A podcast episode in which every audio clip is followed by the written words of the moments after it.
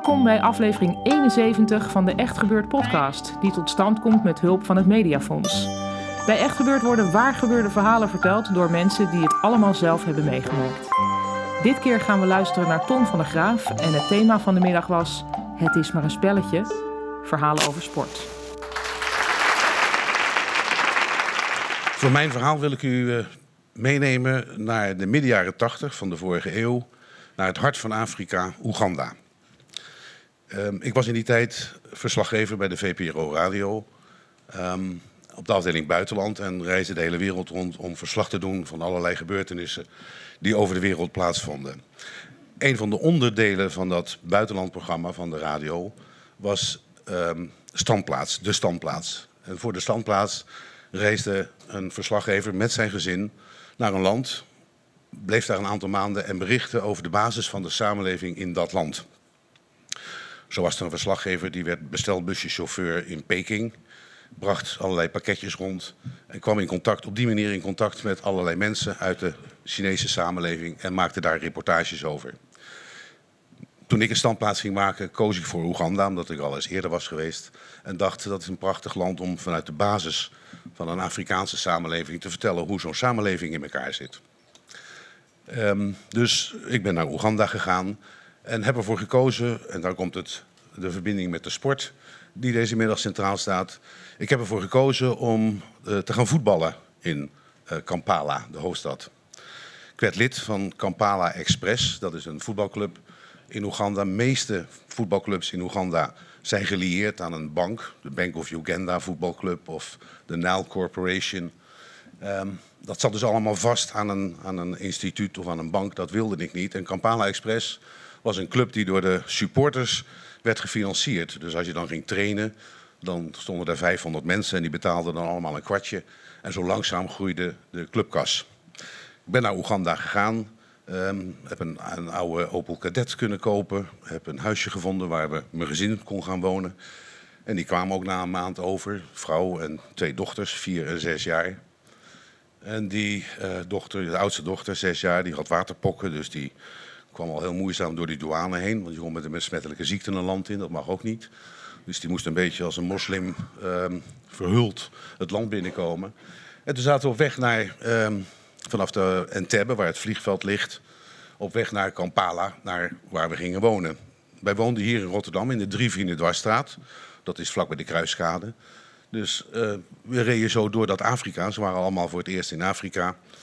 Um, en mijn dochter van zes die keek zo naar buiten en zag al die Afrikaanse stalletjes met bananen en groenten werd verkocht. Al die vrouwen in kleurige kleding. En op een gegeven moment hoorde ik ze op de achterbank vragen. Zegt papa, waarom wonen hier zoveel Surinamers?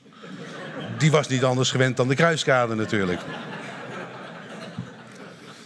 Nou moet je weten van Oeganda, misschien weet, weet u dat, maar in 1985 was, de, was het regime, was er net een, een, een verwisseling van het regime gekomen. Maar daarvoor um, is, heeft dat land gezucht onder de onnoemelijke terreur van iemand als Idi Amin. Ik denk dat iedereen die naam nog wel kent. Een vreselijke man die um, honderdduizenden mensen heeft laten vermoorden of zelf vermoord. En na Amin kwam Milton Obote, de nieuwe president.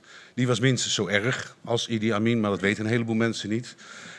In die regering zat uh, als minister van Defensie Yuri Museveni. Dat is nog steeds de president van Oeganda. Maar in 85, en daar was ik bij, um, kwam hij met een rebellenleger uit de Luero-driehoek. Dat is een, een bosrijk gebied ten noordoosten van Kampala. Rukte op naar de hoofdstad, nam de hoofdstad in en was daarmee de nieuwe president van Oeganda. Daar was ik bij. En um, als de nieuwe president van een land zijn eerste persconferentie geeft, dan is daar de internationale pers bij. Maar dan zijn ook eigenlijk alle diplomaten verplicht om naar zo'n persconferentie te gaan.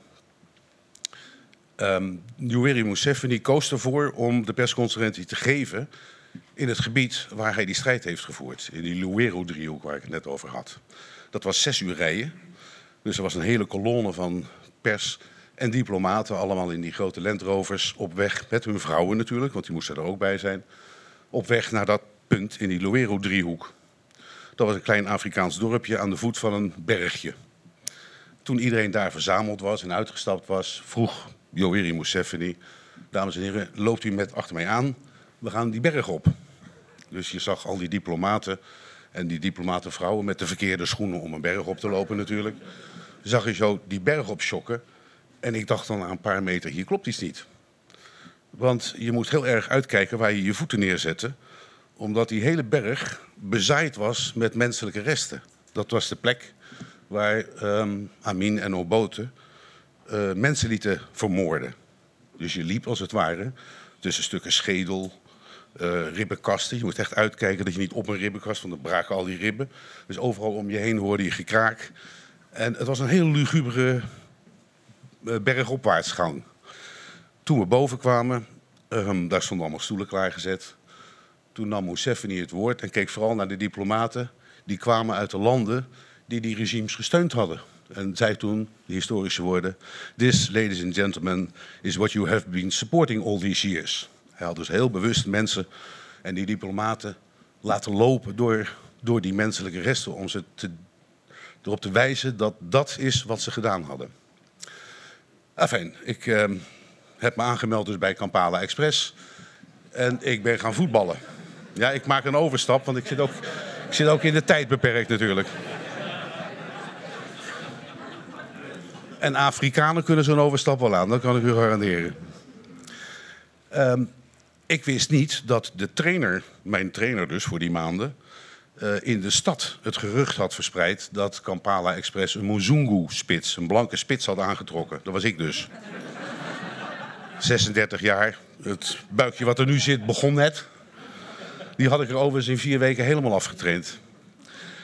Dus toen ik voor het eerst ging trainen, ik wist niet wat ik zag. Er stonden zeker 3000 mensen.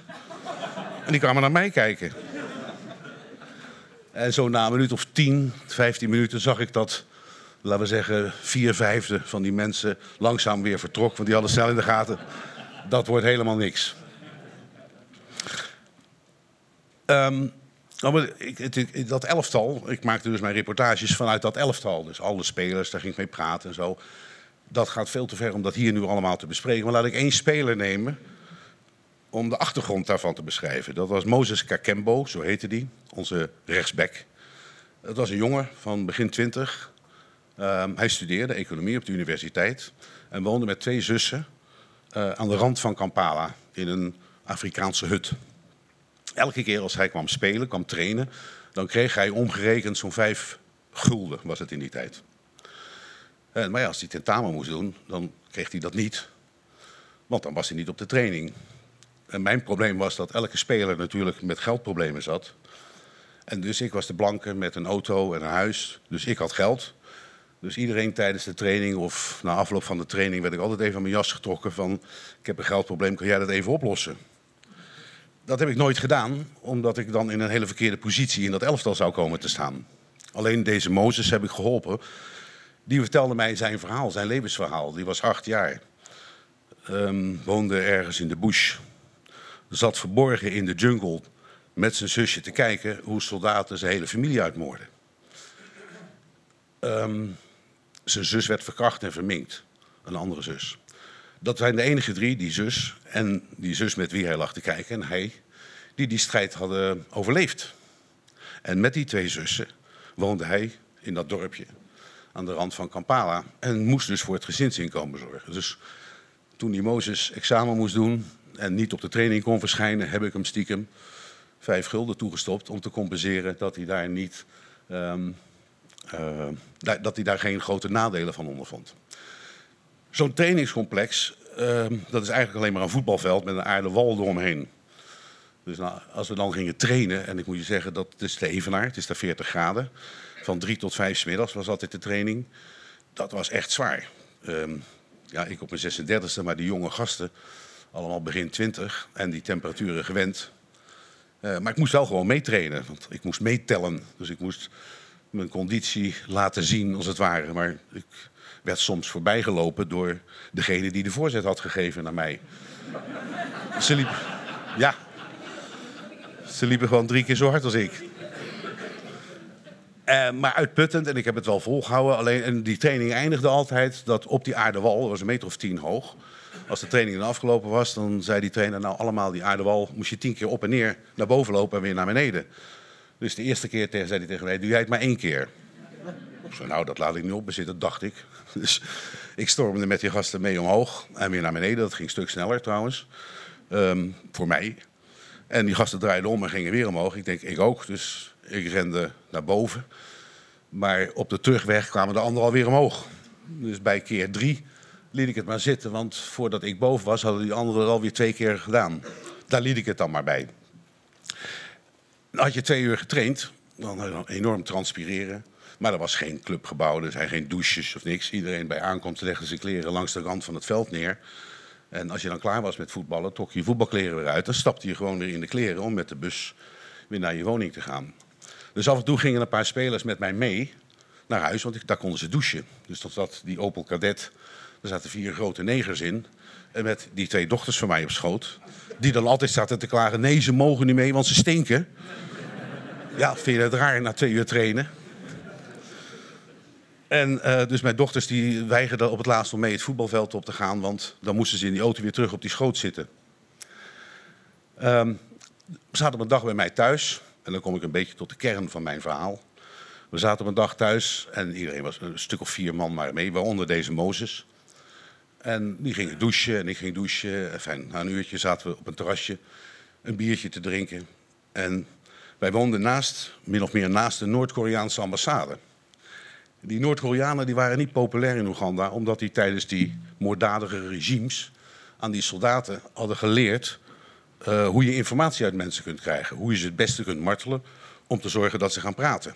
Dus heel veel Oegandezen hadden hele slechte herinneringen aan Noord-Oeganda. En die vielen die ambassade wel eens aan om wraak te nemen. En dan zit je bij mij in de tuin en dan eigenlijk vlakbij klinkt ineens een mitrailleur of een, een Uzi, zo'n handvuurwapen, automatische wapens. En dan hoorde ineens tak, tak, tak. Ik was er inmiddels aan gewend, want het was al een paar keer gebeurd. Maar die um, collega voetballers van mij niet. Dus op het moment dat dat gebeurde, sprongen ze allemaal op. Tafeltje viel om, bier viel om. Ze vluchtten naar binnen, gingen tegen een blinde muur zitten waar geen raam in zat. En zaten daar helemaal te beven, zo te trillen echt angstige ogen. En ik liep gewoon naar binnen toe. Ik zei, wat doen jullie? Ik was er een beetje aan gewend. Ja, je ging wel naar binnen toe, maar niet overhaast. De aanval vond niet op mij plaats. En toen zag ik de angst in hun ogen, die, de angst die dat geluid van die, van die wapens, die die herinneringen weer naar boven haalde. En wat het effect, effect daarvan was, als je alleen maar zo'n geweer hoort schieten, hoe die angst in, in, in die gasten opkwam en dat ze uh, eigenlijk geen poot meer durfde verzetten. Ik heb ze weg, echt de auto als het ware binnen het hek op het terras moeten rijden. om ze in te laden en weer naar huis te brengen. En um, stel nou dat dit, dat dit vorig jaar had plaatsgevonden. En ik had dat gezien. En Moses Kakembo zou nu door Feyenoord worden aangetrokken om de linksbackpositie in te nemen. Dan weet ik waar hij vandaan komt, wat hij heeft meegemaakt. En heel vaak in um, in Europees verband, als je die zwarte Afrikaanse voetballers op dat veld ziet lopen, weet ik wat voor een prestaties hij moet hebben geleverd om op dat niveau in Europa te komen voetballen. Dus bij elke Afrikaan die ik thuis voetballen heb ik diezelfde gedachte. Dat was mijn verhaal.